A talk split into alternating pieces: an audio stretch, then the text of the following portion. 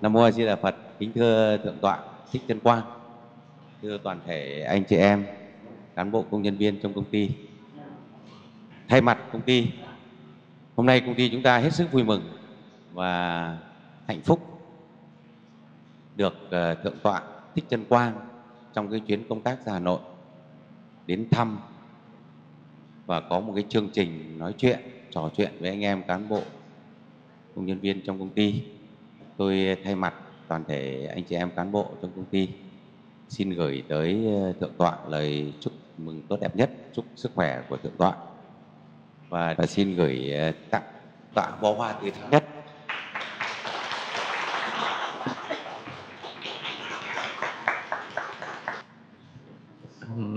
Kính thưa anh, ờ, anh Trần Quốc Thấn là tổng giám đốc của công ty.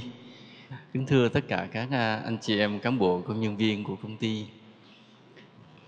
Trong cái chuyến à, đi à, ra Bắc lần này thì chúng tôi cũng có cái duyên nói chuyện vài nơi mà toàn là nói chuyện với các doanh nghiệp, các doanh nhân. Thì hôm nay đến gặp anh Thấn thì hơi bất ngờ. Bất ngờ vì tôi với anh Thấn cùng tuổi và nãy giờ cứ ngồi nghe anh Thấn nói chuyện trong văn phòng cứ ngồi nhìn ảnh cứ mỉm cười nghe anh nói và thấy giống như mình đang nói ạ sao hai con người này giống nhau? Cũng lạ thật. Chỉ có cái khác là một người đi tu, rồi còn anh thì anh đi làm tổng giám đốc. Nhưng mà cái tính cách cứ nhìn cứ giống giống nhau như vậy. Mỗi lần anh bày tỏ quan điểm nào, sao thấy sao không giống giống quan điểm của mình? Cũng lạ vậy. Ờ, do vì chúng tôi là người của đạo Phật và theo lời mời của ờ, ban giám đốc của ờ, chị Hương, muốn chúng tôi nói về đạo Phật một chút ứng dụng trong đời sống, trong hoạt động của công ty thì đạo Phật thì mênh mông, nên tôi chỉ xin giới thiệu vài điểm của đạo Phật. Trước hết là đạo Phật có cái luật nhân quả. Trước hết đạo Phật có cái luật nhân quả. Và người đến học với đạo Phật thì phải học kỹ về luật nhân quả này một chút, để làm nền tảng cho mọi cái đạo lý khác, đồng thời có thể ứng dụng được trong cuộc sống của mình rất là nhiều điều.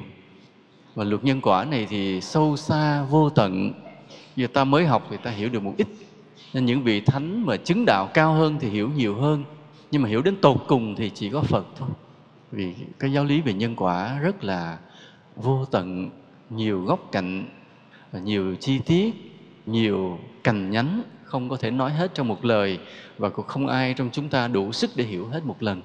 Là chúng tôi giới thiệu về luật nhân quả trước để làm nền tảng. Luật nhân quả trong đạo Phật nói gì? Luật nhân quả trong đạo Phật nói rằng ai gieo nhân gì thì gặt cái quả ấy. Thường thường hay đưa ra một ví dụ rằng là người trồng cái hạt giống gì thì sẽ thu hoạch cái trái đó. Ai trồng dưa được dưa, ai trồng đậu được đậu. Ai trồng những cái quả lê ngon ngọt thì hưởng được cái trái lê ngon ngọt. Ai trồng cái hạt ớt thì phải ăn lấy cái hạt ớt đắng cay. Căn bản là như thế. Nhưng mà khi đào sâu đào sâu vào nhiều vấn đề bên trong nữa thì muôn trùng những vấn đề lại hiện ra phía sau. Và có những cái vấn đề mà nếu ta không đủ đạo nhãn để nhìn, có khi ta bế tắc. Mà thực sự là trên cuộc sống này vậy, rất nhiều lý thuyết của các tôn giáo đã đi vào ngõ cụt bế tắc. Mỗi một lý thuyết của tâm linh sẵn sàng chờ đón một sự bế tắc hết với cái nhìn của logic và khoa học. Chỉ có luật nhân quả là thoát khỏi cái bế tắc đó mà đi luôn. Mặc dù cũng gặp nhiều cái thử thách ta nói ví dụ thế này. Ví dụ như những tôn giáo về thần quyền, tôn thờ ông thượng đế, ông trời, thì họ cho rằng là mọi điều trên đời này do ông trời tạo ra. Cái suy nghĩ ban đầu đó nghe rất là dễ chấp nhận, vì từ thời sơ khai, chúng ta không đủ kiến thức khoa học để hiểu biết mọi điều. Nên khi mà ta không còn giải thích được nữa thì ta cứ đổ thừa cho ông trời, giống như thuở ta còn bé trời mưa xuống lấy nước tôi uống. Hỏi sao đời tôi khổ? Ông trời bắt khổ. Tức là ta luôn luôn dựng lên một hình ảnh, một thượng đế để đổ thừa cho những điều ta không lý giải được. Ban đầu nó chỉ là một cái khuynh hướng sơ khai của con người, nhưng mà tiếc rằng người ta phát triển nó lên thành một tôn giáo, là có một thượng đế cao siêu, quyền năng, hình dáng như thế, quyền lực như thế, và làm điều này, làm điều kia, tạo ra thế gian như thế như thế nhưng đến khi mà trí tuệ con người vượt lên, cái triết học con người vượt lên, khoa học con người vượt lên, người ta đặt ngược cái vấn đề lại, thì lý thuyết nó bị bế tắc liền. Ví dụ, nếu nói về ông trời tạo ra tất cả, vậy cái động cơ, cái mục đích ông trời tạo ra trời đất và con người để làm gì? Để chơi hả? Để đùa hả? Giống như mình nặng những cái hình tượng để mình chơi về ông trời để chơi chơi nhưng mà trong đó nỗi khổ là có thật nỗi đau khổ con người là có thật như vậy phải ông trời tạo ra mọi điều để đùa vui đùa vui trên sự đau khổ của con người hay không? Bế tắc. Rồi nói bây giờ ông trời có thương chúng sinh không? Có thương. À, nếu mà thương thì tại sao chính chiến tranh bệnh tật dịch họa đầy hết thế gian này con người chỉ thấy nỗi khổ? Hoặc như vừa rồi chúng ta chứng kiến cơn động đất sóng thần ở Nhật mà đến ngày hôm nay là cả thế giới vẫn còn lo đau đáu vì các lò phản ứng hạt nhân có thể nổ tung và phát tán phóng xạ vào khí quyển, gây hết sức là nguy hiểm cho con người. Còn cái cơn sóng thần nổi lên một cái quét sạch ba tỉnh, nó không giống như là cái cơn sóng thần ở Nam Á, nó đập sâu vào đất liền mấy trăm mét rồi nó rút một cái. Còn cái cơn sóng thần của Nhật lần này, nó như là tỷ tỷ hàng mét khối nước tràn vào trong đất liền mà đẩy sâu vào trong có mấy chục km cuốn sạch hết mọi thứ trên đường đi đến ngày hôm nay không biết hết mọi thiệt hại, thật sự là không ước tính được con số người chết. Sau một cơn động đất rung một cái sập hết, người người bước ra đường thì mất hơn phân nửa dân số của cái làng mạc, thị tứ, thị trấn đó. Thì như vậy ai đã gây ra những điều này? Khoa học thì vô tư đi tìm những nguyên nhân của những cái sự dịch chuyển các địa tầng, những nếp gấp rồi vân vân. Nhưng mà những nhà tôn giáo sẽ nói gì nếu mà tin rằng có một thượng đế? Chính vì nhiều điều như vậy lý thuyết của thần học đến cái mức độ nào đó khi trí tuệ con người phát triển đụng dừng lại bị bế tắc. Hoặc là một cái lý thuyết khác về tâm linh thì nói rằng là con người có vận số vận số dựa vào cái tuổi tác của họ, tướng mạo, ngày sinh, tháng đẻ và vì sinh vào cái cung đó ngày đó nên cuộc đời họ phải như thế thì liệu một cái cơn động đất quét sạch hết tất cả là con người đã trùng hợp hết tất cả cung số của họ để họ lãnh chịu hậu quả này hay chăng? Ví dụ như động đất một cái rầm chết luôn, mười mấy ngàn người mất tích, mười mấy ngàn người, thì mười mấy ngàn cái số phận đó họ khác tuổi, họ khác năm sinh, tướng mạo họ khác, tất cả khác hết, nhưng chung một cái chết bi thảm hết. Thì như vậy là cái lý thuyết của vận số cho rằng mỗi người khác một chút về ngày sinh, tháng đẻ, vận số hết thì có giải thích được trong trường hợp này hay không? Ta thấy nhiều cái lý thuyết tâm linh khi đi đến tận cùng đối chiếu với thực tiễn cuộc sống bộc lộ bế tắc. Nhưng riêng luật nhân quả thì vẫn vượt lên tất cả, vẫn vượt, vẫn lý giải được hết, tiếp tục lý giải. Mặc dù đôi khi đến một vài cái gút mắt cũng làm người ta thắc mắc, nhưng mà luật nhân quả vẫn vượt qua hết. Đây là cái đặc biệt như vậy. Nên chính vì vậy mà sau khi nghiên cứu nhiều lý thuyết của tôn giáo thì nhà bác học Einstein đã nói rằng nếu sau này có một cái tôn giáo mà bao trùm được vừa khoa học vừa tâm linh thì đó chính là Phật giáo. Chỉ có Phật giáo mới làm được điều này. Chính cái câu nói nổi tiếng của nhà bác học Einstein này cái làm cho nhiều nhà trí thức tò mò và nghiên cứu đạo Phật. Bởi vì một cái đầu óc vĩ đại như Einstein để lại nhiều lý thuyết đến ngày hôm nay chưa chứng minh được mà cứ kỹ thuật tiến bộ tới đâu, chứng minh được tới đâu thì cứ thấy Einstein đúng tới đó. Cái đầu óc khủng khiếp như vậy. Đầu óc nhìn vượt cả thời gian. Đầu tiên ông chỉ là những lý thuyết, gọi là những lý thuyết tương đối hẹp, rồi lý thuyết tương đối rộng. Ông trình bày những lý thuyết đó. Thì chỉ là những lý thuyết trong lúc ông còn sống với cái sự phát triển của một vài kỹ thuật về thiên văn và một vài cơ hội của thiên văn cái người ta thấy ông đúng mà cái điều người ta thấy ông đúng là một điều rất nhỏ trong lý thuyết của ông cho đến ngày hôm nay vẫn còn nhiều cái lý thuyết của ông mà kỹ thuật chưa đủ sức kiểm chứng nên đến ngày hôm nay, nếu ai hỏi rằng nhà bác học nào vĩ đại nhất thế giới từ xưa cho tới nay, vẫn chỉ Einstein chưa ai qua được. Mà cái đầu đó, cái đầu vĩ đại đó rồi đã công nhận đạo Phật là một cái đạo vượt lên trên các tôn giáo, có thể bao trùm cả tâm linh và khoa học, thì cái con người này nói không đùa. Đạo Phật có vấn đề, có một cái gì đó rất hay. Chính cái câu nói nổi tiếng này trở thành cái niềm tự hào của những người tu theo đạo Phật và làm cho nhiều nhà tri thức tìm hiểu về đạo Phật. Mà trong đạo Phật mà hôm nay chúng ta nói với nhau một chút thì có một cái luật rất đặc biệt là luật nhân quả. Ta tồn tại ở đây với những số phận như thế, với cái dung mạo như thế, với sức khỏe như thế, với hoàn cảnh, với vận may như thế, với cuộc đời hoàn cảnh như thế, thì bởi vì những điều gì đó ta đã tích lũy trong rất nhiều kiếp quá khứ chúng ta nói là chữ rất nhiều kiếp quá khứ nên ở đây nó không phải là đơn giản của một kiếp trước đến một kiếp sau. Nhiều khi một điều ta làm ở kiếp trước đến kiếp sau quả báo nó chưa hiện ra, mà tới 10 kiếp sau nó mới hiện ra. Ví dụ như có một người gây một cái nhân để làm vua, nhưng mà qua kiếp sau duyên nó chưa đủ.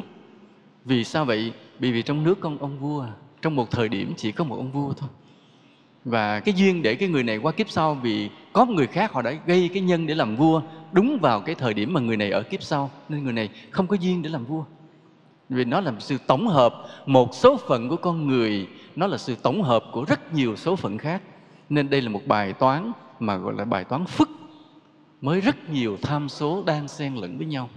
Một thân phận của ta, nó là sự phối hợp với vô số những thân phận khác nên mỗi cái nhân quả mà ta đã gieo trong cuộc đời mình và nhân quả của vô số người khác gieo trong cuộc đời của họ, coi vị nó dính nhau và đang xen với nhau, phối hợp với nhau để làm thành tổng thể của một cái xã hội này. Nên ví dụ có một người họ đã gieo cái nhân để làm vua. Bản lĩnh họ đủ làm ông vua, trí tuệ họ đủ làm ông vua, cái nhân họ đã gieo đủ làm ông vua, nhưng mà kiếp sau chưa làm vua. Vì cái duyên phối hợp với nhiều người nó chưa tới lúc. Thế là trong kiếp sau nhiều khi họ chỉ làm ông thầy giáo và nhiều khi họ chỉ làm ông tổng giám đốc của công ty cung ứng lao động xuất khẩu. Không làm vua được để nó chờ. Thế là họ cứ làm và trong cái thời gian mà họ chờ đợi cái kết quả làm vua hiện ra thì họ cứ thản nhiên làm những công đức của mình một cách bình thường. Họ, họ sống cứ đào tạo thêm những cái bản lĩnh đào tạo thêm trí tuệ giao tiếp những cái nhân lành thế này thế kia bổ sung lên. Đó.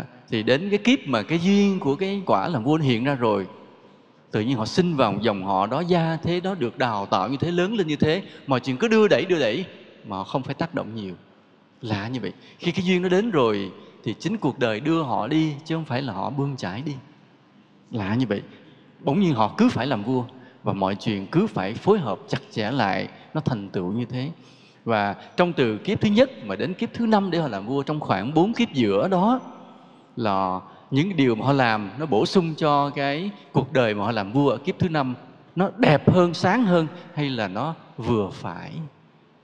Nên là nếu trong bốn kiếp trung gian mà trong khi chờ đợi cái duyên làm vua nó thành công á, thì nếu là họ là người có tu, có làm phúc, tiếp tục rèn luyện, thì cái kiếp thứ năm mà khi họ làm vua, ông vua đó rất là đắt giá, rất là sáng giá.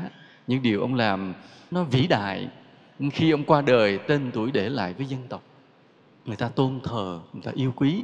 Nhưng mà nếu trong bốn kiếp trung gian đó, ông sống hơi tầm thường, mặc dù cái nhân làm vua đã gieo, cái quả làm vua phải có, nhưng khoảng giữa bốn kiếp đó ông sống hơi tầm thường. Thì kiếp thứ năm ông cũng làm vua, nhưng ông vua không sáng giá những công nghiệp để lại cho đời không vĩ đại. Rồi khi qua cái đời của ông, mọi chuyện chìm vào quên lãng. Nên đây nó là, ta thấy nó linh động, cái luật nhân quả nó không có cố định. Mà luôn luôn nó đòi hỏi ta cứ một sự phấn đấu mãi một sự rèn luyện mãi. Nên có nhiều người hỏi chúng tôi nói rằng nói thưa thầy, nói đạo phật nói luật nhân quả là cái gì mình chịu, kiếp này là do kiếp trước, như vậy có phải luật nhân quả là suối mình an phận không? Vì mọi chuyện đã an bày, có nhân quả, nói không? Cái an phận là cái thuyết số mệnh, còn cái thuyết nhân quả là cái thuyết của một sự nỗ lực.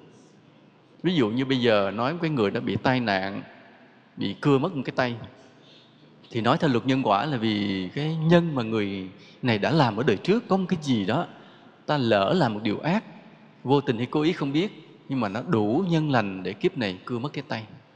Thì bây giờ cái việc mà người đó cưa cái tay là thôi phải cưa rồi rồi vào bệnh viện cái tay nó bị hoại tử rồi thôi phải cưa bỏ. Thì ta nói rằng là vì người này là đời trước lỡm gieo cái nhân sai thì thôi được. Thì cái lý luận đó có cái lợi gì? Có hai cái lợi. Cái lợi thứ nhất á, là họ không đau khổ. Họ đối diện với cái điều bất hạnh của mình và nhận nó là lỗi của mình.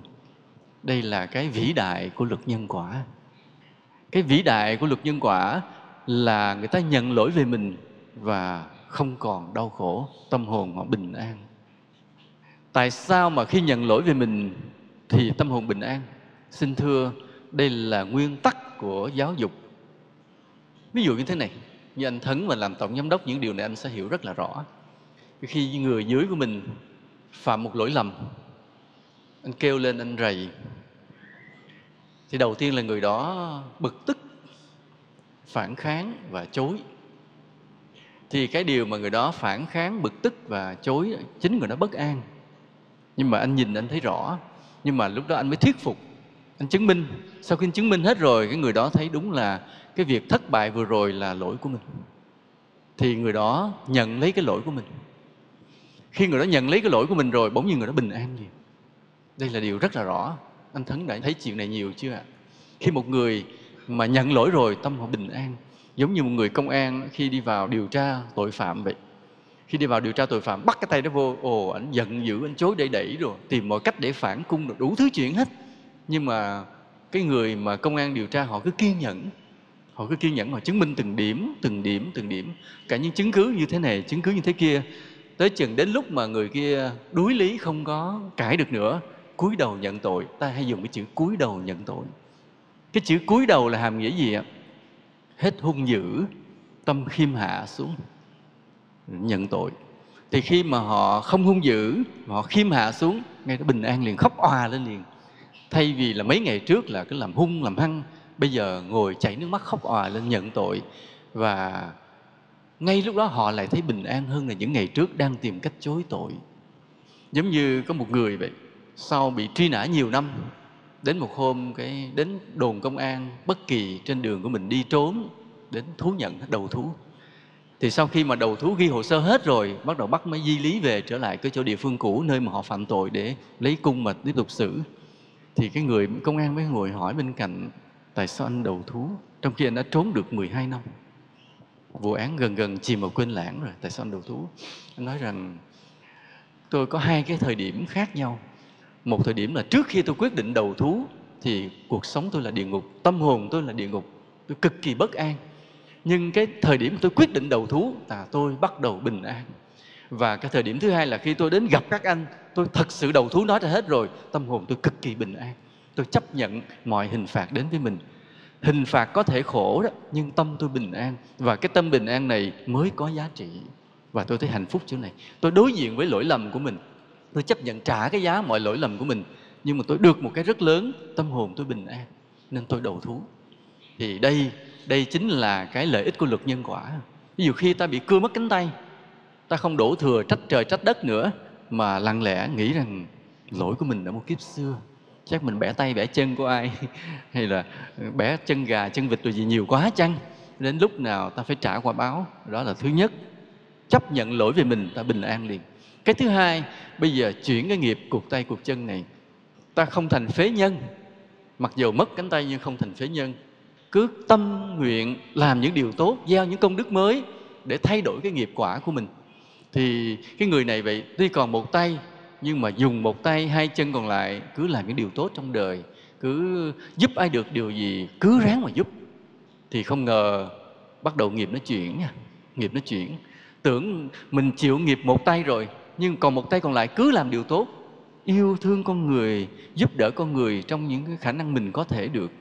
Thậm chí là ví dụ ngồi ở nhà chơi, thấy mấy đứa nhỏ mà đi qua đi lại, hỏi nó chuyện gì, nó đi học hành là, hôm nay cái môn đó điểm bị thấp hỏi một lát thì gọi vào cái mỗi ngày còn một tay mình thôi, dạy cho nó dạy học mình dạy kèm không công cho mấy đứa bé hàng xóm, tức là làm những việc phúc chút chút nhỏ nhỏ. Đến một lúc cái nhân quả đầy đủ. Đến những lúc mà cái nhân quả, cái phúc của người đó đã đầy đủ rồi, bắt đầu họ gặp may. Gặp may là gì? Cái gia đình của họ giàu lên. Họ tiếp cận được với kỹ thuật cao. Lúc đó cái thế giới cũng vừa phát minh ra được cánh tay giả, được điều khiển bằng ý nghĩ và họ là người bỗng nhiên họ tiếp cận được với một người hảo tâm rất là tốt. Thì nhìn cái mặt cái cô bé này sao nói cô bé này gương mặt rất khả ái, rất là hiền lành, dễ thương mà phải vì cái cuộc tay này, cái ông hảo tâm đó, cái ông bưng đi, ông qua, ông chữa trị với cái công nghệ mới, ông đưa ra nước ngoài, lắp cánh tay giả, nối các dây thần kinh với cái hệ cơ lại. Tới chừng đi về, không ai biết người đó là cuộc tay nữa, bị cánh tay polymer nhìn bên ngoài giống như tay thật con ngón tay được bỗng nhiên chuyển nghiệp, người cụt tay trở thành người tay lành, mặc dù tay không mọc ra được, vì hiện nay y học chưa cho phép làm cánh tay bị cụt rồi mọc ra, nhưng mà cái phúc của người này phải có tay, vì một tay còn lại họ làm những điều quá tốt trên đời, cái phúc của người này phải có hai tay, và đó là một cánh tay giả mà như thật. Nên đây là sự chuyển nghiệp. Nên vì vậy, cái luật nhân quả cho ta vậy trong bất hạnh, ta có ít nhất hai điều lợi, một biết nhận lỗi về mình, tâm hồn mình bình an thứ hai, biết nỗ lực phấn đấu và thay đổi được cuộc đời mình. Tưởng chừng như đã vất đi. Rồi đó là cái người bất hạnh. Bây giờ cái người thành công thì sao? Cái người thành công, ví dụ như ta làm quyền chức lớn, ta giàu sang, thì luật nhân quả cho ta điều gì? Luật nhân quả cho ta điều này, thứ nhất là biết chắc là đời trước mình hay làm điều phúc. Có lẽ là kiếp trước và nhiều kiếp trước nữa, mình hay giúp đời, giúp người, làm việc gì thì tận tụy cho nên đời này tự nhiên cái thân phận của mình là ở trên thân phận của nhiều người khác. Nghĩ như vậy rồi có dám tự cao không ạ? Biết nhân quả rồi thì không ai tự cao hết. Người không biết nhân quả đó mỗi khi thành công một chút là tự cao liền. Nói rằng tài tôi giỏi tài tôi hay cho nên tôi đầu tư nên tôi thắng tôi thắng quả. À, tôi tài tôi giỏi mọi người phải công nhận đưa tôi lên chức này chức kia. Nên sinh ra cái tự cao và cái tự cao này mới là điều bất hạnh lớn của con người cái tự cao này nó chôn vùi tâm hồn mình và đẩy cuộc đời mình vào bóng tối liền. Nhưng mà cái người mà biết nhân quả thì không tự cao. Có thành công rồi, ngồi suy gẫm rằng trong cái sự thành công của mình, tuy rằng mình có nỗ lực, nhưng vẫn có một cái tham số, một yếu tố may mắn đi kèm kèm kèm kèm bên cạnh cuộc đời mình. Chứ không phải là hoàn toàn là do nỗ lực hoặc do tài trí đâu. Đúng không anh thấn à? Khi nhìn lại cuộc đời mình bên cạnh cái nỗ lực của mình, nó vẫn có một yếu tố cái sự may mắn đi kèm kèm bí mật bên cạnh. Ta ngẫm lại ta sẽ thấy. Và lúc đó, cái người mà tin vào luật nhân quả trong thành công không tự cao. Đó là cái thứ nhất. Và cái thứ hai là biết rằng cái mà gọi là thành công không bao giờ là có cái mức cuối cùng. Cái phúc cũng không bao giờ là có cái mức cuối cùng. Mà nếu ta thỏa mãn, ta dừng lại, thì một ngày nào đó ta sẽ rơi xuống trở lại. Ta rơi xuống trở lại. Và vì vậy, trong cái thành công đó vẫn phải khiêm tốn, vẫn phải cố gắng làm những điều phúc tiếp tục để ta phát triển lên. Cái vấn đề là ta tiếp tục làm những điều phúc để phát triển hơn nữa, vì không ai được thỏa mãn với những gì mình đã có. Khi ta thỏa mãn với những gì mình đã có, thì ta đã đứng lại. Ta nói câu này có thể bị hiểu lầm nhưng mà trên phương diện đạo học và trên phương diện xã hội đều rất là cần thiết. Trên phương diện đạo học là như thế này, là ví dụ như khi một người tu hành rồi họ được đắc một cái gì đó trong tâm linh, thì phật dạy là vẫn còn chưa đủ, chưa đến cái quả thánh cuối cùng, vẫn phần còn phải nỗ lực. Thậm chí như một vị mà chứng cái đệ tam quả trong cái aganami, tức là a hàm cái tiếng ấn độ gọi là aganami hay mình phiên âm qua tiếng việt nam là a hàm nếu nói là đệ tam quả, người mà chứng đệ tam quả là có thần thông biết được nhiều kiếp trước. Nhìn một người biết được cái tương lai họ ra sao và người này có khả năng bay được, có khả năng thần thông biến ra, hiện ra lửa, hiện ra nước, có thể bay được, đi xuyên qua tường được. Cái người chứng đệ tam quả cao như vậy. Vậy mà phật còn rầy nói rằng cái vị thánh mà chứng đệ tam quả còn năm cái lỗi trong đó có hai cái lỗi dễ thấy nhất, vẫn còn kiêu mạn và vẫn còn lười biếng. Trong khi ta nói chứng quả đến mức độ như vậy rồi mà phật còn quở hai lỗi. Cho nên ở trong đạo học vậy, không ai được phép là thỏa mãn với cái điều mình có được. Vì cái sự tuyệt đối là vô hạn. Còn trong cái xã hội cũng vậy, ví dụ như ta có được cái gì đó, phải biết rằng có thể nó hết, có thể nó mất nếu ta tự mãn nên vì vậy, cứ phải nỗ lực mãi và mong một điều tốt hơn nữa. Cái mong điều tốt hơn nữa, nó khác với cái tham vọng. Ví dụ như bây giờ cái công ty của ta ta làm cái công tác về đào tạo nhân sự để cung cấp cho cái ngành hàng không. Ta cung cấp hết cho toàn ngành không ạ? Hầu như phải không? Hầu như toàn ngành. Ví dụ như ta đã làm được những cái điều mà cái ngành yêu cầu, nhưng mà thực sự ta vẫn còn có thể làm nhiều hơn nữa nếu ta cố gắng hơn nữa. Nghĩa là cái điều mà nếu ta làm được tốt, thì vẫn còn có thể tốt hơn nữa. Những con người mà được đào tạo từ đây đi ra, họ phải tốt hơn nữa, chứ không phải là chỉ tốt như là ta đã đào tạo họ trong thời gian qua. Vì sao vậy? Bởi vì con người mới là chủ thể làm nên tất cả. Nếu con người ta đào tạo đi ra ở chừng mức nào thì họ sẽ xây dựng cái ngành hàng không họ xây dựng cuộc sống riêng của họ mà họ xây dựng xã hội chừng ấy.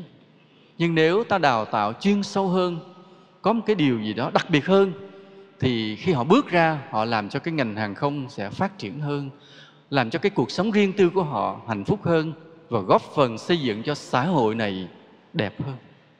Đó là cái suy nghĩ của ta. Và không bao giờ ta thỏa mãn. Ví dụ à, hỏi anh một năm anh đào tạo được bao nhiêu người để cung cấp cho ngành hàng không? Thì mình nói là à tôi đã cung cấp đầy đủ, thậm chí tôi có thể xuất khẩu thế này thế kia với con số đó. Thì thoạt nghe như là đã thành công rồi, nhưng mà không. Với một người có trí tuệ, với một người hiểu về luật nhân quả, thì không bao giờ được tự mãn. Ta vẫn còn cái gì đó có thể làm tốt hơn nữa. Cái tốt hơn nữa nó là cái gì? Ta hãy so sánh điều này rồi ta thấy. Như vừa rồi ta trở lại cái trận động đất sóng thần ở Nhật. Dù khi mà cái trận động đất sóng thần ở Nam Á năm 2004 giết gần 300.000 người, đánh vào tràn các bờ biển, con số thiệt hại rất là thê thảm và chỉ để lại trong lòng thế giới một nỗi thương xót. Cả thế giới quyên tiền gửi về, thương xót hết. Nhưng với Nhật có hai điều. Khi nghe cái chuyện sóng thần động đất nổ ra như vậy thì theo dõi những nguồn tin của Nhật như vậy, trong lòng thế giới khởi lên hai điều. Một điều thứ nhất vẫn là thương xót. Cái điều thứ hai là khâm phục. Cái điều thứ hai là mới ớn này, mới ghê khâm phục. Một cái dân tộc mà trong cái thảm họa đổ nát, điêu tàn đó mà người ta vẫn kỷ luật. Nề nếp không cướp, không bóc, vẫn xếp hàng, mua hàng, nhận hàng và nói chuyện với nhau, những câu nói vẫn đầm thấm ôn hòa làm thế giới khâm phục. Chưa có nước nào được như vậy. Kể cả nước Mỹ. Nước Mỹ mà khi cơn bão Katrina mà đánh vô Florida thì lập tức cướp liền. Nghĩa là những cửa hàng mà không ai trông coi là nó vô nó cướp liền. Và có khi cướp của giết người luôn. Đến nỗi mà cái Hollywood Mỹ phải dựng những cái bộ phim trong cái cảnh mà cơn bão Katrina nó đánh vào trong Florida. Miami, Florida. Còn bên Nhật trong cảnh thảm họa vậy không có hình sự không có tội phạm xảy ra cả thế giới khâm phục. Nước Nhật sống như thế nào? Đạo đức nước Nhật, văn hóa nước Nhật là cái gì mà khủng khiếp như vậy? Người ta thán phục liền. Thì phải hỏi, cái thán phục này đáng cho ta suy gẫm. Đáng cho ta suy gẫm. Người Nhật họ đã dạy dân họ như thế nào? Cha ông họ đã dạy dân họ như thế nào? Con cháu họ như thế nào? Mà bây giờ, trước cái thử thách khủng khiếp đó, họ bộc lộ một cái bản chất tuyệt vời, gần như hoàn hảo. Gần như là những con người mẫu, những con người mẫu điển hình nhất của hành tinh này mà không có cái quốc gia nào có được. Cả thế giới vừa thương người Nhật mà vừa không phục. Vậy ta làm được cái gì? Đứng ở vị trí người Việt Nam mình, nhất là ta là người mà đào tạo nhân sự, ta làm được một phần nào trong cái phần mà cha ông người Nhật đã dạy con cháu họ, ta phải làm được như vậy, thậm chí hơn như vậy.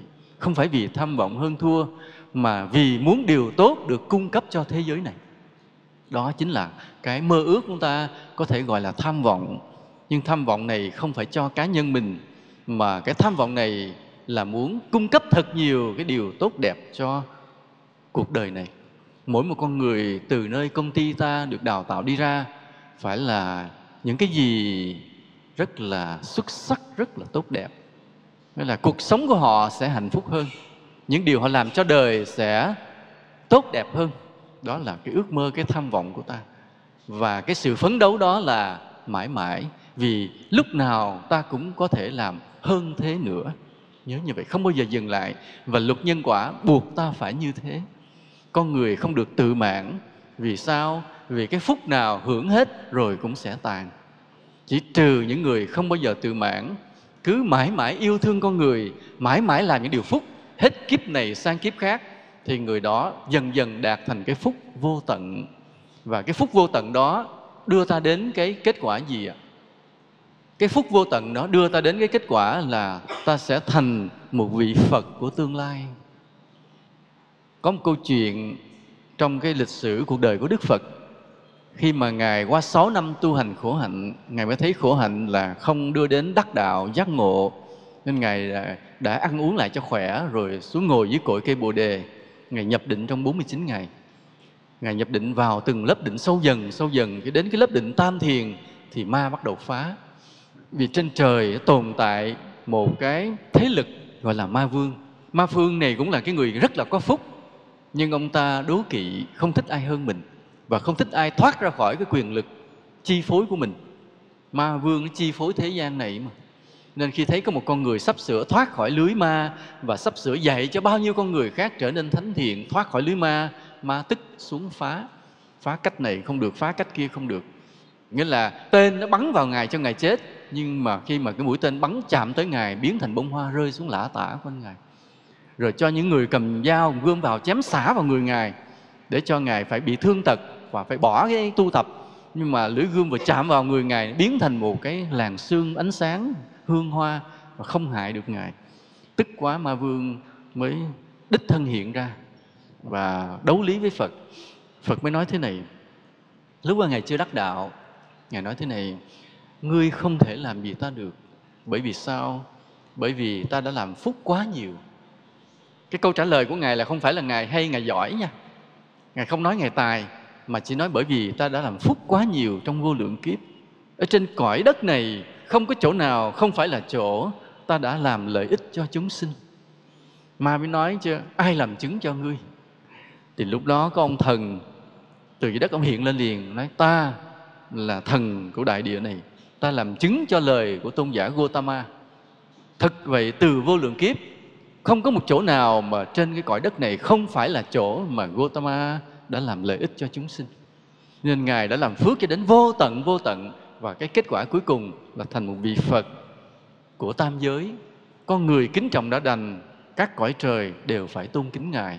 Đó là cái kết quả. Và ta cũng vậy. Trong cái luật nhân quả này nếu ta hiểu, không bao giờ ta được tự mãn với những cái quả báo mình đã có. Để ta được thế này, phải luôn luôn cố gắng nữa, luôn luôn cố gắng nữa. Vì sao? Vì hưởng phước thì sẽ hết. Mà chỉ lúc nào cũng phải cố gắng nỗ lực, làm nhiều hơn nữa, làm nhiều hơn nữa. Chúng tôi rất là thích thú khi được chia sẻ đạo lý với các anh em nơi cái công ty mà cung ứng lao động này. Vì sao vậy? Bởi vì các anh chị em ở đây tạo nên một điều mà điều này là tất cả của mọi điều. Bởi vì con người là chủ thể của tất cả. Chúng ta cứ nhìn qua bên nước singapore, một đất nước không có tài nguyên, chỉ có con người thôi, vậy mà trở thành một nước nước giàu mạnh, một ốc đảo giàu mạnh mà ai cũng phải kính trọng chỉ vì con người. Nên ta có một cái ước mơ làm sao cho con người mà ta đào tạo á, trở thành những từng người từng người là xuất sắc. Họ làm những điều tốt đẹp sau khi họ rời khỏi đây thì công ty của ta sẽ phát triển lớn. Bây giờ ta trở lại nước nhật. Người nhật được khâm phục như thế vì cha ông họ dạy họ cái gì đó. Cũng chính vì cha ông dạy họ cái gì đó mà kỹ thuật của nhật được xem như nhất thế giới. Ví dụ cũng chế tạo xe hơi nhưng mà cái xe hơi Ford của Mỹ thì hư lên hư xuống cái chữ for ta biết phải không? F O R D. Chính người Mỹ còn chế nhạo cái xe của nước họ. Chữ for họ mới nói đó là viết tắt của bốn chữ. Fix or repair daily. Chỉnh và sửa mỗi ngày. Xe for fix or repair daily chỉnh và sửa mỗi ngày. Nên đi xe Ford là cứ mà hư hoài mà sửa hoài. Cho nên cái doanh số của hãng xe Ford tuột tuột tuột tuột xuống. Công ty phá sản, nhà nước phải thò tay ra tài trợ để cứu vì không thể bỏ một cái thương hiệu lớn của quốc gia. Nguyên nhân nằm đâu? Kỹ thuật. Tại sao? Làm đâu hư đó. Xe chạy không ổn định. Hao xăng hay hư? Nhật thì không. Xe không hao xăng, chạy không hư tầm bậy. Thế giới rất yên tâm khi chạy chiếc xe của nhật. Vậy cái đầu của người nhật với đầu người mỹ, ai đầu ai hơn ai? Nếu mà nói độ thông minh, chưa chắc người nhật hơn người mỹ. Chưa chắc đâu. Bởi vì người mỹ có gì? Có bill gates, phải không? Lập ra những phần mềm nổi tiếng nhất thế giới, bán tràn ngập cả thế giới. Rồi bao nhiêu những danh tài, bao nhiêu giải Nobel giờ cứ cứ chạy về nước Mỹ cả. Mỗi năm mà chấm giải Nobel là nước Mỹ, thế nào cũng phải lấy được mấy giải. Cứ như vậy. Về cái đầu của Mỹ, không thua Nhật. Nhưng mà đồ của Mỹ thua đồ Nhật. Tại sao? Vì thiếu một tấm lòng. Người Mỹ so với người Nhật thiếu một tấm lòng. Tấm lòng đó ở đâu mà ta biết là thiếu? Cứ xem cái cơn bão Katrina và xem cái trận động đất ở Sendai. Khác nhau. Bên kia mà nước tràn ngập với thành phố là người ta thừa cơ cướp bóc liền. Nhưng mà ở Sendai, không ai cướp giật của ai. Giúp đỡ nhau, sống trong kỷ luật, cùng vượt qua khăn khó chính cái tấm lòng, chính trái tim này đã làm nên điều kỳ diệu của nước nhật, kỹ thuật của nước nhật. Đây là điều mà ta phải học hỏi và thế giới phải khâm phục. Như vậy cái tấm lòng đó chỗ nào mà nó chạy vào trong kỹ thuật máy móc á? Nó chạy vào trong kỹ thuật máy móc để làm thành cái sản phẩm bền, tốt, ít hao xăng. Chính cái tấm lòng, chính cái tấm lòng chứ không phải là cái tài. Như vậy ta cái hãy hình dung một cái người kỹ sư của nhật họ ngồi trong cái phòng thí nghiệm. Khi họ thiết kế ra một cái cỗ máy nếu cái đầu thì họ đã thiết kế xong nhưng trái tim chưa phép, cho phép họ dừng lại. Vì trái tim của họ còn cảm thấy rằng họ phải cố gắng hơn nữa để tìm cái sự hoàn hảo hơn nữa. Chính trái tim này nó đẩy cái sản phẩm lên cao hơn. Nên ở đây ta nói với nhau vậy là thế giới chạy đua với nhau bằng cái đầu, tài năng, cái trí thông minh. Nhưng mà quên, còn một cái tham số rất lớn, ta phải chạy đua, đó là tấm lòng, đó là trái tim. Đây là cái mà ta phải chạy đua. Vì ai có được trái tim lớn, thì người đó, nếu mà nói theo một cái câu danh ngôn, chỉ những người có trái tim lớn mới có hạnh phúc lớn. Nhưng mà câu đó, họ đi nhảy qua nhiều giai đoạn nhảy cốc qua nhiều giai đoạn vài cái giai đoạn trung gian. Để nói rằng là chỉ những người có trái tim lớn mới có hạnh phúc lớn thực sự thì nó phải qua mấy trung gian. Mấy trung gian ra sao? Vì cái người có trái tim lớn á, mới tạo ra một sản phẩm tốt hơn. Họ mới làm một công việc tử tế hơn. Họ đối xử với con người yêu quý hơn tốt đẹp hơn. Và khi làm cái công việc của họ tận tụy hơn, trách nhiệm hơn. Đó, trái tim lớn nó mới làm đó. Rồi kết quả của những điều hơn hơn hơn đó, tận tụy hơn, trách nhiệm hơn, tử tế hơn, chu đáo hơn, hoàn hảo hơn, mới cuối cùng là hạnh phúc hơn. Nên khi ta nói, chỉ những người có trái tim lớn thì mới có hạnh phúc lớn, là phải hiểu rằng đã đi qua rất nhiều trung gian. Chính trái tim này nó đã thúc đẩy cái sự thành công. Chứ không phải chỉ có bộ óc mà thôi nhưng trong cái thời đại mà khi cái nền văn minh, kỹ thuật tiến bộ như ngày hôm nay, thì con người ta cứ tưởng rằng là phải giỏi là người đó sẽ chiếm được ưu thế. Tưởng mình chỉ giỏi thôi là tôi phải học nhiều bằng cấp, là tôi giỏi giỏi giỏi, tôi sẽ giành được ưu thế. Xin thua không. Câu trả lời nước nhật đã nói ngược lại. Chính trái tim đã tạo nên sự thành công. Tức là cái lối sống văn hóa, tử tế ráng hơn, có trách nhiệm hơn hoàn hảo hơn, bỗng nhiên họ thành một cái sản phẩm tốt hơn cho con người. Cái chữ sản phẩm này ta nói trên hai ý nghĩa, sản phẩm của vật chất và sản phẩm của dịch vụ. Sản phẩm của vật chất có thể là một cái chiếc máy, còn sản phẩm của dịch vụ dịch vụ thì nhiều mặt ví dụ như một dịch vụ du lịch, dịch vụ tiếp tân, vân vân. Thì khi ta đến với những dịch vụ đó, ta cảm thấy hài lòng hơn. Và là, đó là con người trực tiếp với con người. Họ làm chu đáo hơn, kỹ lưỡng hơn, cẩn thận hơn. Như có một lần, người nhật họ tổ chức một cái hội nghị gọi là hội nghị thượng đỉnh phật giáo. Họ mời nhiều nước trên thế giới về. Thì bên nước ta vậy quý thầy cũng được mời. Hôm đó có cái anh thiếu tướng trần tư, anh là cục trưởng cục a 41 anh cũng đi. Anh đi về rồi khi anh vào nam, anh đến anh thăm chúng tôi. Anh mới ngồi anh kể lại cái cuộc đi đó anh nói là không thể tưởng tượng được cái sự chu đáo của cái người Nhật khi họ tổ chức một sự kiện. Không thể tưởng tượng được là khi bắt đầu mình vừa đáp xuống máy bay là họ lo cho mình cho tới cái khi mà mình lên máy bay trở lại đi về. Không có một giây phút nào họ rời mình, kể cả lúc đi vệ sinh. Mình nghe ngạc nhiên nha. Nói vậy dạ khi bắt đầu mà mình đang ở trong phòng mình bứng lên đi, hồi vệ sinh thì có người đi theo hướng dẫn cho mình à phòng vệ sinh đây, thế này thế kia. Và khi mình ở trong đó mình làm cái gì của mình á, đứng họ đứng ngoài cửa chờ. Khủng khiếp chưa chỉ đi vệ sinh thôi. Như vậy ta hiểu, nhiều vấn đề khác cũng như vậy. Và như vậy, cái trái tim của họ, trong cái văn hóa của họ đã tạo nên những sản phẩm tốt trên sản phẩm vật chất và sản phẩm của dịch vụ. Họ chu đáo đến mức độ như vậy. Nên họ cứ thành công, trở thành một cường quốc, nền kinh tế lớn thứ nhì thế giới, bây giờ vừa mới bị trung quốc vượt mặt vì nước Trung Quốc lớn quá và cái định hướng chính sách của họ có cái gì đặc biệt thì ta, ta không biết. Nhưng mà thực sự là một cái nước Nhật nhỏ bé hay động đất nhiều cái đảo rời rạc vậy mà đã vượt lên. Bây giờ thì ta hỏi ngang nhau một chút xíu vậy thế tại sao họ bị sóng thần động đất khủng khiếp vậy? Là bởi vì họ phạm một sai lầm. Cái sai lầm lớn của người Nhật là thích ăn thịt cá voi chuyên đi săn cá voi ngoài đại dương.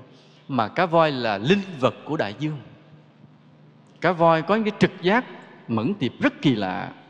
Cá voi đã từng cứu người, có nhiều nhà khoa học di vật. Nói rằng à tại vô tình nổi lên rồi đỡ cái thuyền lên, người ta nói ông cứu. Không có không có vô tình.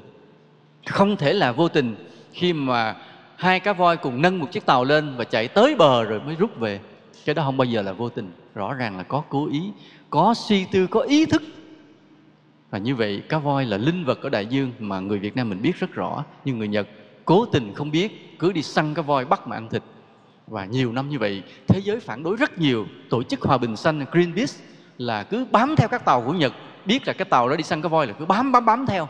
Thậm chí ví dụ như cái tàu săn cá voi của Nhật đang đi đây, đằng kia thấy có mấy cái vòi nước cá voi phun lên. Thế là tàu Greenpeace họ biết rồi, họ lại họ đứng ở chặn ngang giữa đường. Nếu mà bắn cái súng trúng cá voi là sẽ trúng cái tàu Greenpeace trước. Họ hy sinh, họ lấy ra, họ làm tấm chắn để bảo vệ cá voi. Nhưng mà người Nhật cứ tản lờ cứ đi vòng luôn xuống tới cả Nam Cực, bắt cá voi về, ăn biết ăn cái gì không hiểu.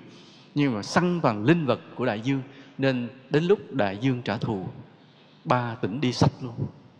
Thì đó là một chút của họ. Họ tốt nhưng mà trên quan điểm nhiều khi họ đã phạm sai lầm thì thôi, ta không nói. Nhưng bây giờ vậy, ta trở lại cái vấn đề của chúng ta vậy, là đạo phật cho chúng ta đạo lý về luật nhân quả.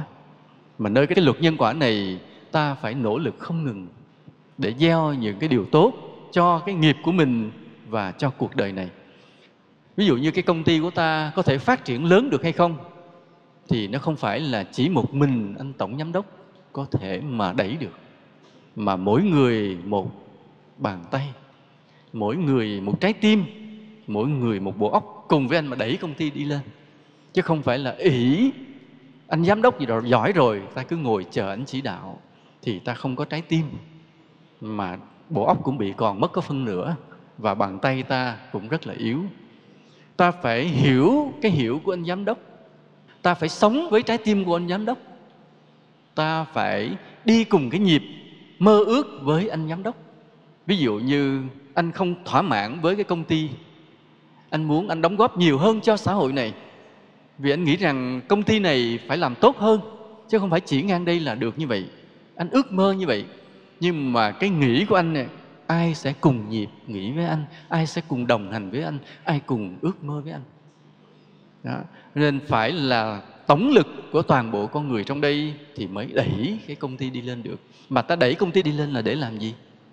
Chữ đi lên là chữ vô nghĩa, không có nghĩa. Meaningless, vô nghĩa. Vậy đi lên là để làm gì?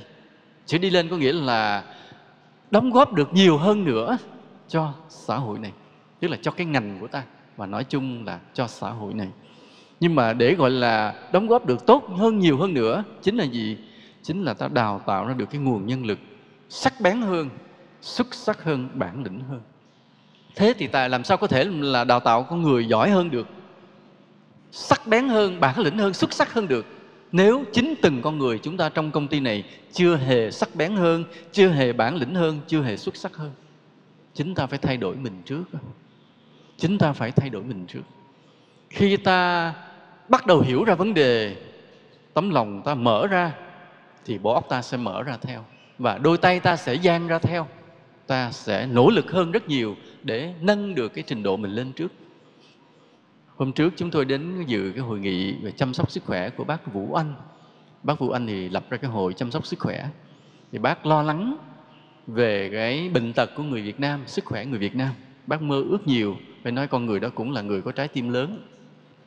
Thì hôm đó là sắp xếp để chúng tôi phát biểu, nhưng mà hôm đó thì mấy vị lãnh đạo phát biểu rồi dài quá. Ông Nguyễn Thiện Nhân, ông phát biểu xong nó đúng 11 giờ rưỡi. Thôi tôi đành phải nghỉ. Buổi chiều chúng tôi bận thì tôi xin phép tôi nghỉ để lo việc khác.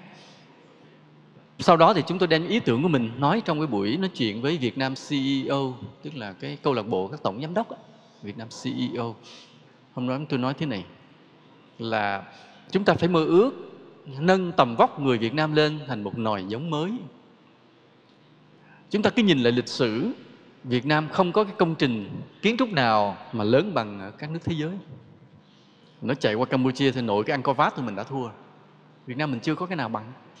chưa nói tới Trung Hoa và các nước Âu Châu rồi các lâu đài cổ nó là hùng vĩ luôn thế tại sao vậy thì hai điều thứ nhất là mình kinh tế mình kém, thứ hai sức vóc mình nhỏ đó là chuyện ngày xưa. Còn chuyện bây giờ, ta cứ bước ra giàn khoan ngoài dầu khí mà biển sẽ thấy. Cái người Indonesia mà ta hợp đồng làm những chuyên viên dầu khí mà người Indonesia, đi họ có việc gì họ ra ngoài cái giàn họ làm. Họ làm từ sáng cho tới chiều, không ăn, không uống giọt nước nào. Làm xong đi vô mới ăn, nghỉ. Người Việt Nam đừng hòng. Việt Nam làm một tiếng, hai tiếng là phải nghỉ. Phải ăn, phải uống, còn họ không có. Họ nhịn họ làm luôn một lèo. Vì cái năng suất họ làm tốt quá nên mình rất thích thuê họ. Cái sức khỏe của họ vậy. Vì ta nhìn sang Trung Quốc là họ đào tạo lính họ. Trời âm 25 độ, tiết đổ dày. Họ bắt lính cởi trần ra chạy để luyện thể lực. Mình chưa làm được điều đó. Như vậy, cái sức vóc nhỏ, cái thể lực kém, thì nói về kinh tế, xây dựng kinh tế, ta thua thế giới. Nói về bảo vệ đất nước, ta thua thế giới. Chỉ vì sức vóc nhỏ, thể lực kém. Như vậy, ta phải có một cái kế hoạch. Rèn luyện khắc khổ, dinh dưỡng hợp lý thế nào? Để nâng thể lực người Việt Nam lên cho những thế hệ sau. À, dĩ nhiên là phải có sức khỏe có trí tuệ và có lý tưởng phải có ba điều này ta mới xây dựng đất nước được. Nhưng trước hết nói về sức khỏe thì như vậy. Thì bây giờ ta trở lại cái công ty của ta ta cung cấp cho ngành ta những cái con người tức là những chủ thể của tất cả mọi vấn đề. Nhưng mà muốn những con người này từ đây đi ra làm sáng giá cho đất nước, làm sáng giá cho cái ngành, thì chính cái công ty của ta, từng người trong công ty của ta đã phải bước lên một bước mới. Chính mình đã nâng mình lên một bước mới. Phải hiểu thế nào là một con người xuất sắc, có người sắc bén, có người rất tận tụy, rất trách nhiệm, rất yêu thương, rất là khao khát, rất là ước mơ. Ta phải hiểu như vậy. Rồi chính ta cũng phải nâng mình lên. Vì không thể có những con người hời hợt mà đào tạo ra được những con người xuất sắc cả. Nên vì vậy, hồi nãy chúng tôi ờ, đến đây vậy gặp anh Thấn nói chuyện, thì thấy anh là người thông minh, cũng biện tài, ăn hay, nói giỏi và hơi ngang tàn cái ngang tàn của anh là chắc cũng gây mít lòng nhiều người nhưng mà đặc biệt là con người dám chịu trách nhiệm, dám chịu trách nhiệm với việc mình làm và dám khát khao, dám mơ ước ta rất vui vì ta có một cái người giám đốc như vậy, một người thủ trưởng như vậy. Tuy nhiên, một người thủ trưởng này không làm nên chuyện gì đâu. Không làm nên chuyện, vì chỉ là một người mà phải là tất cả cùng đồng tâm, hiệp lực. Ta phải hiểu như cái hiểu của anh, ta phải ước mơ như cái ước mơ của anh. Và ta phải nỗ lực như là nỗ lực của anh. Rồi tất cả ta mới nhúc nhích.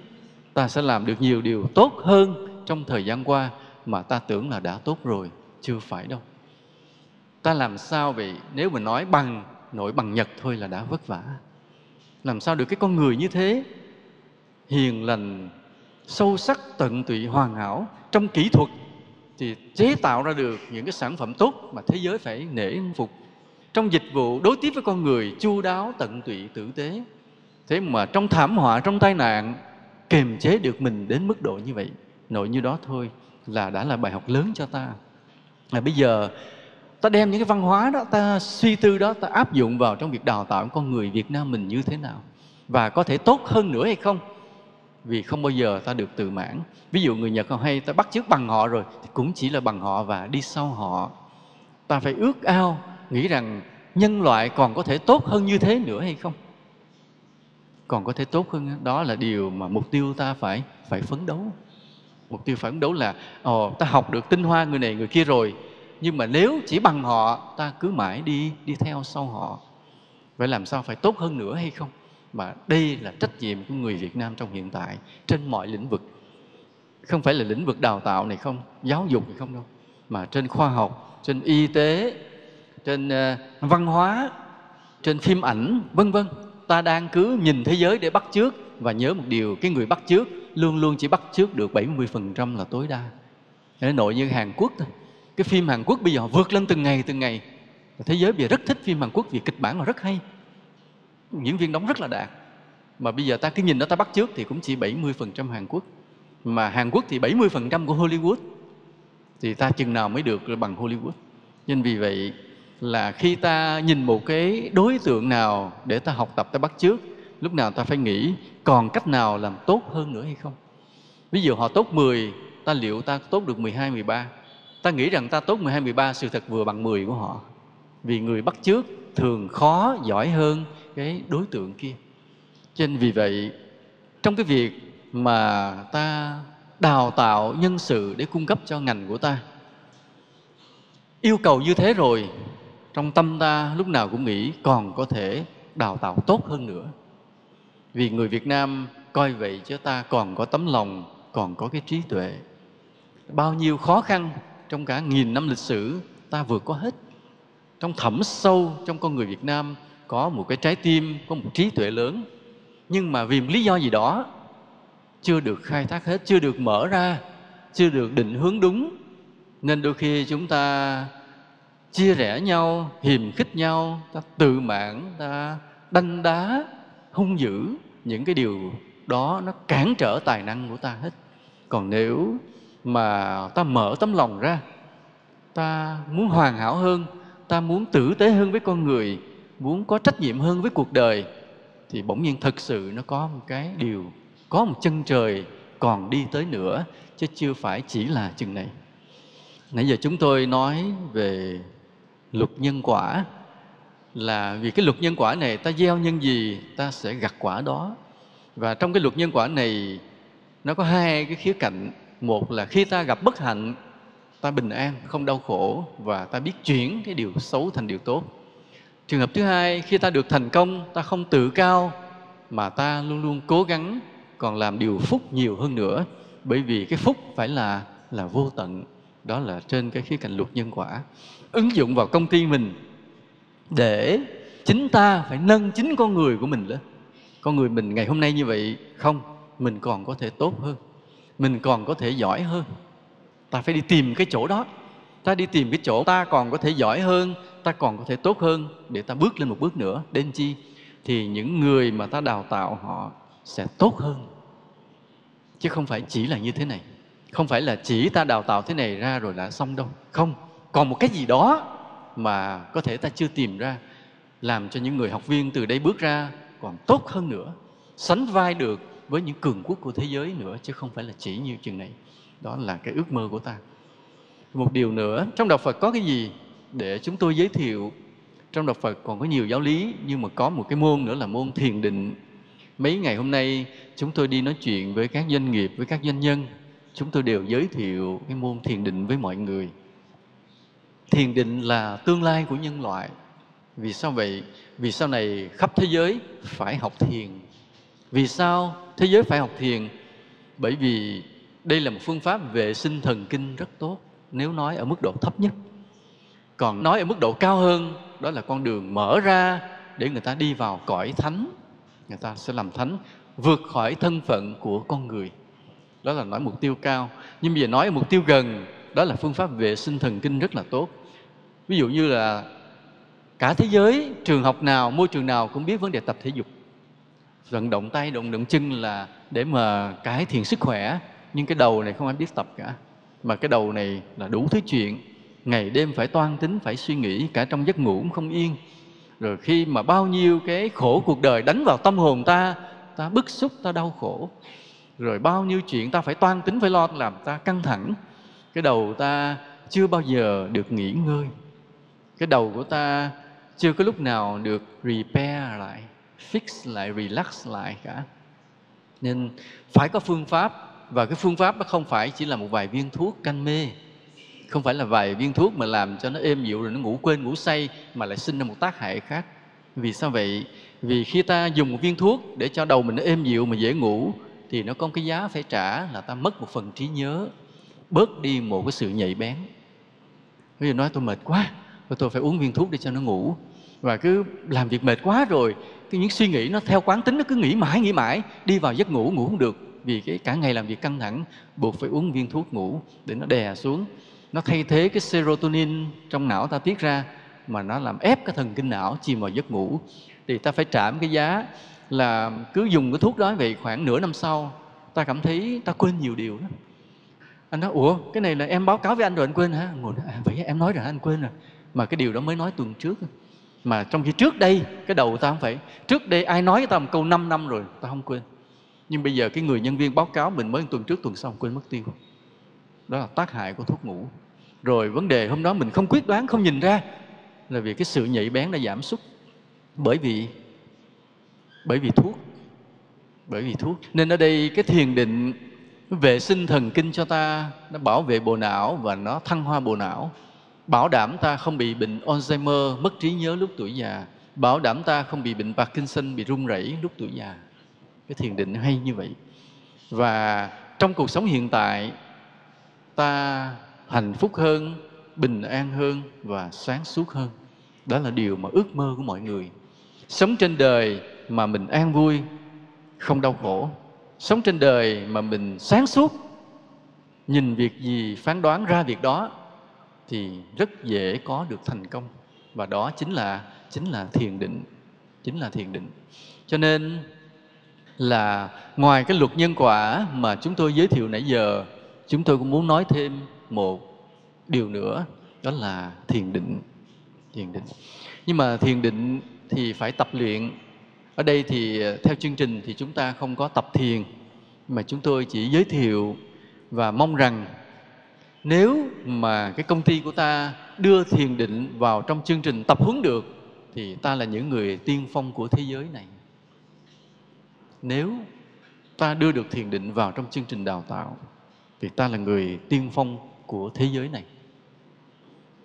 Bên nhật, lác đác có một số công ty bắt nhân viên phải tập thiền. Bên hàn quốc, có một số công ty bắt nhân viên phải tập thiền vì cái giới lãnh đạo họ thấy một điều rất rõ là khi người nhân viên tập thiền, công việc tốt hơn. Kết quả rất rõ. Ví dụ như một cái hãng taxi của nhật bản là cái người mà tài xế lái taxi, nếu không đi qua 3 tháng tập thiền thì không cấp bằng lái taxi. Anh lái xe nhà anh thì được, anh muốn tông anh chết anh làm gì đó làm kệ anh. Nhưng mà lái taxi chở hành khách thì anh phải qua 3 tháng tập thiền. Làm chi vậy? Thiền, nói nói trong giao thông nó giúp cho mình không sao lãng mà không sao lãng là tránh biết bao nhiêu tai nạn. Chỉ vậy thôi. Nhiều khi tai nạn xảy ra chỉ bởi vì một phần năm giây ta sao lãng. Với tốc độ nhanh như một phần năm giây chuyện xảy ra rồi. Nên là cái công ty đã bắt cái người học tài xế taxi phải học thiền. Một cái công ty Hàn Quốc, buổi sáng đi vào làm, đúng giờ rồi, lên ngồi thiền làm dùm 30 phút rồi mới vào làm. Thì trong ngày đó, cái năng suất của họ cao hơn, công việc họ tinh tế, sâu sắc hơn. Tìm ra được nhiều điều lý thú hơn rõ ràng. Một vài cái trường học của Mỹ bắt đầu cho ứng dụng thiền. Còn bên Ấn Độ, thậm chí có nhà tù, bắt tù nhân phải ngồi thiền hết. Và cái thành công của cái nhà tù đó, họ được làm thành bộ phim và phổ biến trên thế giới. Cái bộ phim đó thế này, khi cái người tù đó, mới ban đầu vào tù, tâm họ đầy thù hận. Có những người mà họ thấy cảm thấy rằng cái xử án là quá đáng đáng là họ 5 năm thôi mà sao tuyên án họ 10 năm? Tức, có những người thật sự oan ai gài bẫy họ, thế là tòa tuyên tội họ. Nghĩa là có người nào lập mưu gài bẫy họ, rồi ra tòa cãi không được, chứ mình không phạm tội. Còn có những người vào tù mà lòng vẫn còn thù hận, bởi vì hôm đó giết nó mà giết chưa xong mới đâm được nó có một nhát đáng lẽ phải đâm thêm nhát nữa nó mới chết. Nên bắt vô tù tức quá, chưa giết được. Tức là cái người ở trong tù lòng ngổn ngang, trăm mối, vì tham lam, vì thù hận, vì hơn thua, vì oan ức đủ thứ hết và không yên. Thế rồi cái ban lãnh đạo là do cái bà giám đốc bà mới thấy rằng là cái bất an trong cái nội tâm cái hỗn loạn trong nội tâm của những người tù, nó đem đến những hệ quả khủng khiếp quá. Bước ra khỏi tù đi kiếm nhau giết lại cái nữa. Bữa nay vừa thả nó ra khỏi tù, bữa sau nó đi kiếm người ta nó chém rồi thế giới, xã hội cứ hỗn loạn. Thế bà nhờ một ông thiền sư đến dạy thiền. Thì ông thiền sư này không phải thiền đạo phật mà thiền thiền ấn độ, nhưng mà thôi cũng được. Thì ông dạy mọi người cứ tĩnh tâm thế mọi người tĩnh tâm và những tù nhân nó cứ phải tĩnh tâm ngồi thiền. Khi họ ngồi thiền một thời gian, thì những cái oán thù sao động hơn thua đó biến mất dần, biến mất dần. Và cái trại tù như là một cái địa ngục, bây giờ đang từ từ trở thành thiên đường vì con người không hận thù nhau nữa. Và con người ta sống bên cạnh nhau mà không ghét nhau thì như thế nào ạ? Sống với nhau mà không ghét nhau thì sao? Tự nhiên thương nhau. Phải không ạ? Thì mỗi ngày bên cạnh nhau nhìn mặt nhau ăn chung miếng cơm mà làm chung một cái cánh đồng mà không ghét nhau, tức là tình thân từ từ xuất hiện, bắt đầu phải thương nhau. Sống với nhau phải thương nhau. Chỉ trừ khi ta có cái thù ghét thì cái khoảng cách nó ngăn lại. Nhưng không còn ghét nữa thì thương nhau. Thì vậy, cái người tù nhân đó, khi mà họ được tập trong thiền định, họ lắng hết mọi sự thù ghét. Bỗng nhiên cái người quản giáo mà ngày xưa họ căm thù, họ chỉ muốn bóp cổ xiết cổ cho chết để họ vượt ngục, bây giờ trở thành người ân nhân cái người ân của họ họ yêu thương. Cái người bạn tù mà ngày xưa là hiềm khích nói chuyện với nhau rồi là muốn đánh muốn đá mà may là có quản giáo, không là giết nhau, bây giờ trở thành người bạn thân. Do vì cái tâm họ tốt, cái sự cải tạo tốt, cái họ được coi như giảm án sớm, thì phim nó chiếu cái cảnh mà cái người ta ra tù. Cái người được ra tù, họ ôm nhau khóc, ôm người quản giáo khóc. Vì những cái người mà ngày xưa họ ghét, bây giờ là người họ yêu thương, mà xa lìa cái người mình yêu thương là điều buồn, khóc đó là sự thành công của thiền định. Cho nên, thiền định đem đến nhiều điều tốt đẹp cho thế giới tương lai mà thế giới đang từng bước từng bước nghiên cứu. Nhưng chỉ có một cái điều là các quốc gia còn ngại trong việc ứng dụng cái thiền vào trong cuộc sống, trong các môn học. Là vì thế này. Thứ nhất là chưa có một khoa học để tìm hiểu, nghiên cứu, xác chứng hệ thống tiêu chuẩn hóa lại. Nên nó hơi gần gần giống như tâm linh nên nhiều nước ngại điều thứ hai nữa là nhiều nước trên thế giới, họ theo những tôn giáo không có thiền định. Ví dụ như Kitô giáo không có thiền định. Bị ngồi thiền thành ra giống như đạo Phật. Hoặc là các nước hồi giáo không có thiền định, mà bây giờ tập ngồi thiền giống như Phật giáo, họ tự ái. Nên các thế lực tôn giáo nó cản, không cho nhà nước đưa thiền vào trong các trường đào tạo. Nhưng mà Việt Nam ta thì được có cái ưu điểm là đạo Phật như là quốc đạo. Nên nếu mà ta đưa thiền định được vào trong chương trình đào tạo, thì ta sẽ không gặp cái sự trở ngại nào mà đây là cái môn học cực kỳ ích lợi cho con người. Để nâng cao con người lên một bước mới. Hồi nãy ta nói là để chúng ta có thể cung cấp được cho cuộc đời này nhiều nhân lực tốt, thì ta phải dạy họ cái gì đó hơn thế nữa, chứ không phải chỉ nhiêu đây. Mà muốn hơn thế nữa thì thật sự là chính ta, chính mỗi người của ta phải tự nâng mình lên trên một bước nữa mà trong cái nâng mình lên một bước nữa, nó là cái gì?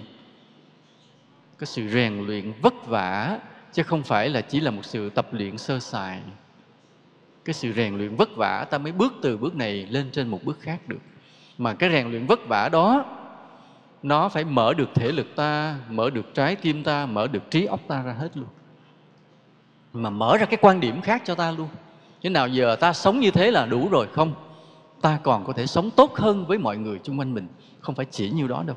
Không phải là chỉ vào trong công ty, gặp nhau chào bắt tay, làm hết bổn phận của giám đốc giao, rồi báo cáo lên, rồi đi về tới tháng hưởng lương không? Ta còn có thể sống tốt hơn như thế. Ta còn làm cái gì đó tốt hơn nữa. Ta còn có thể cống hiến nhiều hơn nữa, nhiều hơn những yêu cầu của công ty ta. Và chính cái người nào mà tìm ra được cái chìa khóa này tìm ra được cái gì mà ta còn cống hiến tốt hơn nữa, thì người đó đã bước lên một bước khác, lên một cái cấp, đẳng cấp khác của con người. Chỉ có con người nào thấy ở làm vậy đủ rồi, như vậy hưởng lương được rồi, hoặc là trốn tránh, lánh nặng, tìm nhẹ, thì người đó đang tự bước xuống một cái đẳng cấp của một con người loài người thấp hơn. Coi vậy chứ giữa loài người này ta có nhiều đẳng cấp. Cái đẳng cấp mà dễ thấy là dựa vào tiền bạc và quyền chức nhưng còn cái đẳng cấp khó thấy, chỉ thấy được bởi trí tuệ và trái tim, đó là lòng tử tế, tinh thần trách nhiệm, sự tận tụy. Trái tim vàng, cái đẳng cấp đó khó thấy. Mà ở đây, ta không có muốn, ta không bận tâm vì cái đẳng cấp của tiền bạc và quyền chức. Nhưng cái ý nghĩa mà ta muốn nói với nhau chính là cái đẳng cấp của trái tim.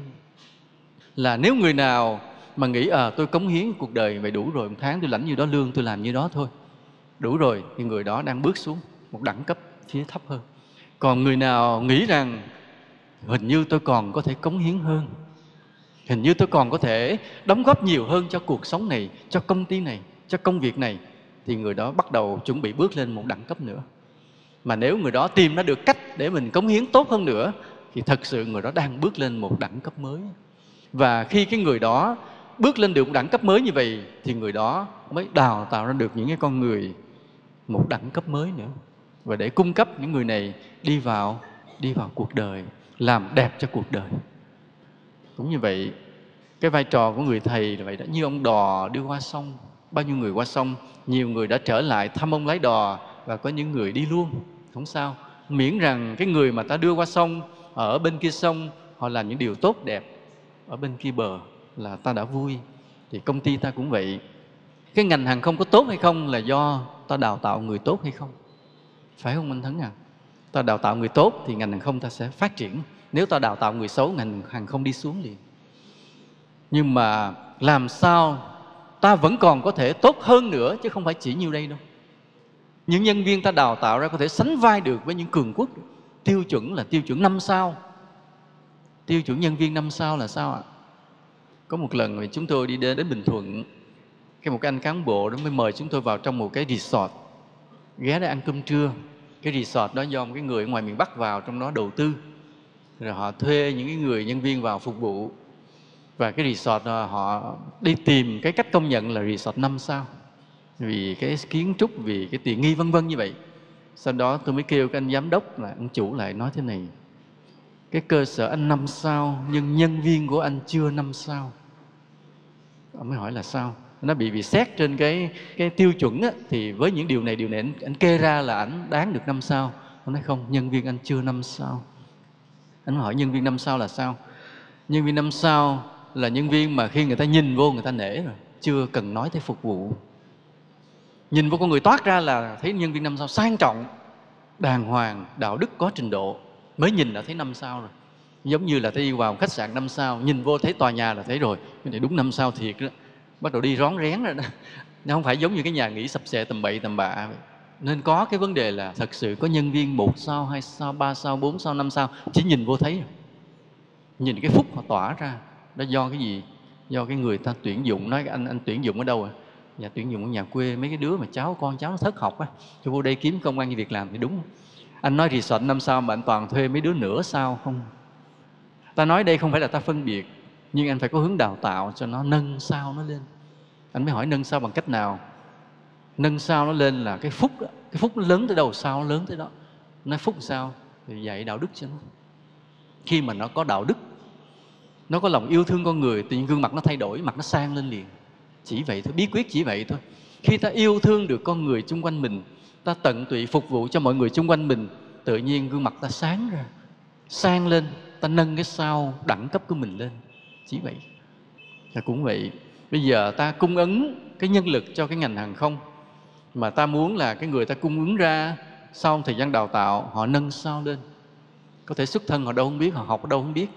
Nhưng mà trong đó cái yếu tố của cái đạo đức, cái tinh thần trách nhiệm với cuộc đời, cái tâm cứ thiết tha muốn cống hiến tốt hơn nữa, nhớ như vậy, cống hiến tốt hơn nữa. Đây là câu thần chú mà ta phải làm sao cho những người của ta ghi khắc vào trong lòng ta vẫn còn có thể cống hiến tốt hơn nữa. Mà chính ta cũng phải làm gương, ta phải thấu hiểu điều này hơn ai hết. Sau đó ta mới làm cho những người học viên thấu hiểu một cách sâu sắc điều này. Và khi mà họ cống hiến tốt hơn nữa, thì thật sự là mọi điều đều bước lên. Công ty ta bước lên, cuộc đời họ bước lên, ngành hàng không bước lên, đất nước việt nam ta bước lên. Chỉ vì mọi người hiểu được một điều, ta vẫn còn có thể cống hiến tốt hơn nữa nhưng mà tại sao ta ghi khắc được điều này? Tại sao ta lại chấp nhận cái câu thần chú này? Ta còn có thể cống hiến tốt hơn nữa, vì ta tin rằng có luật nhân quả công bằng. Ta tin rằng có luật nhân quả công bằng. Những ai đã gieo những điều tốt xuống cuộc đời này, quả báo lành chắc chắn sẽ đến. Ta tin vào sự công bằng đó. Có thể là nhiều khi lương ta chưa công bằng. Có thể cái sự thụ hưởng của ta đối với công ty, với cuộc đời chưa được công bằng. Nhưng không luật nhân quả sẽ đem lại sự công bằng khi ta cứ tin chắc vào một điều rằng ta cống hiến tốt hơn nữa. Và cứ giữ đúng cái phương châm này để làm cái lẽ sống cho mình trong suốt cuộc đời, thì đến lúc nào đó quả báo lành sẽ đến với ta. Và không phải đến chỉ với ta thôi, với cả đất nước này. Nếu cả đất nước này ai cũng biết được một điều, ta vẫn còn có thể cống hiến tốt hơn nữa. Thì hôm nay cái giờ này thì trời cũng đã chiều đã tối. Nhiệt độ lại đang xuống thấp. Mưa vẫn rơi và trời vẫn lạnh. Và lòng người vẫn u hoài. Ừ. Chúng tôi ở miền Nam ra thì à, được về thăm quê hương miền Bắc. Sống trong cái cảnh mà mưa dầm gió bất như thế này thật là lạnh lẽo. Vừa là sợ lạnh mà vừa là thấy thú vị. Vì hồi nhỏ khi đất nước bị chia cắt chúng tôi học rất nhiều cái văn học của miền Bắc. Hồi nhỏ là học văn học miền Bắc nhiều lắm trong những tác phẩm nó cứ nói về những mưa phùn gió bất mưa dầm gió bất lạnh lẽo thì thế kia mà mẹ con ngồi co ro đốt miếng củi miếng lửa vậy đó. Nên vậy cái hình ảnh miền Bắc ờ, của ngày xưa nó in đậm trong tâm trí của mình. Đến khi mà đất nước nối liền chúng tôi lớn lên được cơ hội ra thăm quê hương miền Bắc thì cái cảnh nó, nó không còn nhiều như trong văn chương mình đã học trừ khi đi về miền quê. Nhưng mà lòng vẫn sao xuyến vẫn như bước chân đi trên những phố phường Hà Nội thấy yêu thương thấm thiết biết là bao. Bởi vì những con đường, những bước chân mình đang dẫm ngày hôm nay thì tổ tiên mình đã dẫm lên. Vó ngựa của cha ông mình đã dẫm lên và vó ngựa quân thù cũng đã từng đi qua. Bao nhiêu chiến công anh liệt cũng đã ghi khắc lên từng cái nẻo đường này. Mà chúng tôi hết sức là là yêu quý, cảm thấy thiêng liêng, cảm thấy trân trọng. Thì mỗi khi ra bắc đều được sống trong cái truyền thống lịch sử của tổ tiên mình như thế. Thì hôm nay mùa xuân hãy còn, nhưng mà trời giá rét mưa lạnh lẽo. Như là một người miền Nam, chúng tôi chia sẻ cái lạnh lẽo này với người miền Bắc chúng ta đồng bào ruột thịt với nhau. Vài hôm nữa thì chúng tôi là trở vào miền Nam, cũng để lại một ít trái tim mình ở đây. Thật ra đó, có nhiều lần chúng tôi về Nam đều nhắn cái tin, thầy có để lại trái tim ở đây, xin mọi người giữ dùm cho cẩn thận. Giữ không kỹ nó hư thì chết à. Là đi về Nam nhưng mà lòng vẫn yêu thương quê hương miền Bắc bây giờ chúng tôi cũng vậy cũng um, phải tập huấn vài hôm lại trở vào miền Nam và cũng xin được nói lời từ giả phải quay trở về gặp nhau rồi cũng phải chia tay. Nhưng hy vọng rằng khi lần sau mà trở lại thì ta gặp nhau với ánh mắt khác với trái tim khác. Vì chúng ta đã thấm sâu được một điều tất cả chúng ta đều có thể cống hiến nhiều hơn nữa tốt hơn nữa. Xin chúc anh thấn toàn bộ anh em cán bộ công nhân viên được mọi điều may mắn, hạnh phúc trong cuộc sống và xin chúc cho công ty của ta trở thành một cái công ty phát triển rực rỡ trong ngành và trong đất nước này. Xin cảm ơn nam mô bổn sư ca mâu ni phật.